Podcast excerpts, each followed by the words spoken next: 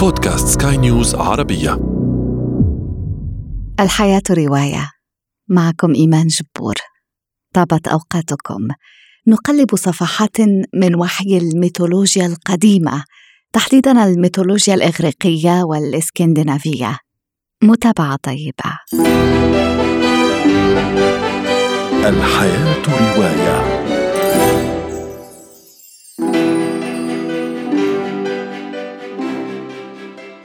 الأساطير تترك ذكريات أجود من التاريخ. لهذا السبب نخلق الأساطير بدلا من سرد الحقائق.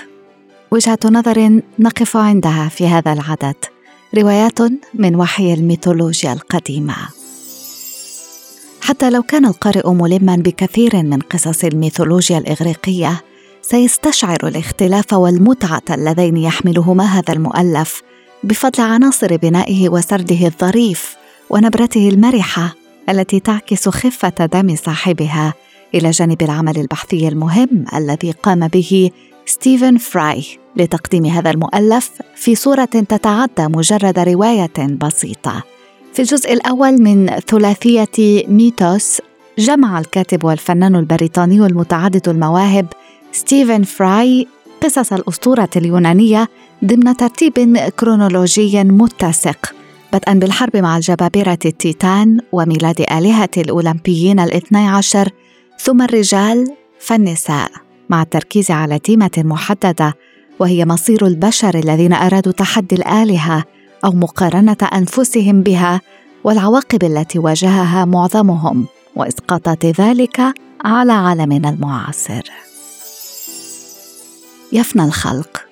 وتبقى قصصهم خالدة في سطور الحكايات والقصائد والأغاني الشعبية.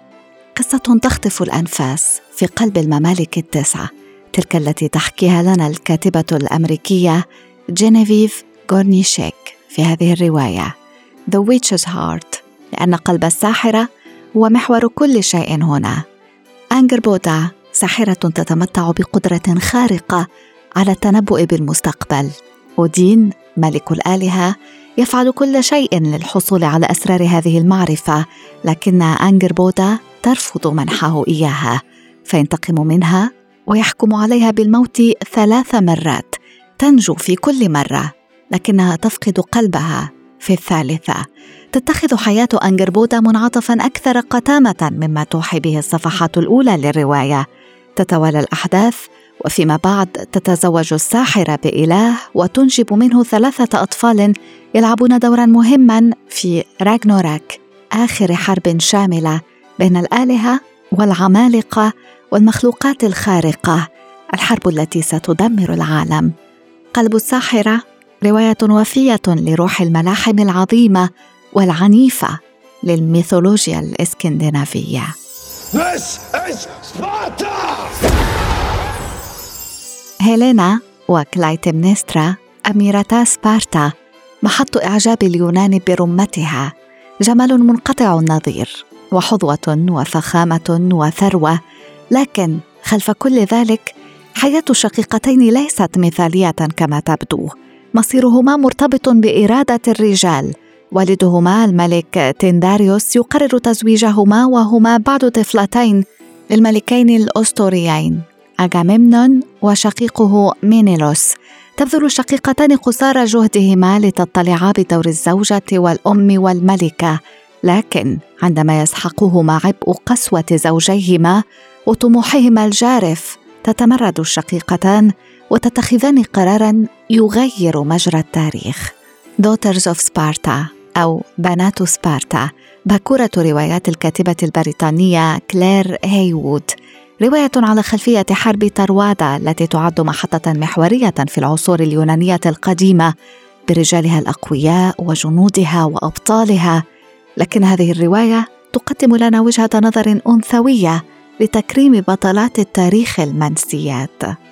نقرأ في الرواية في بعض الأحيان كان الإحباط يصيبها لأنها ولدت أنثى أرادت الحرية أرادت السلطة أرادت أن تفعل شيئا آخر غير حياكة الصوف طوال اليوم.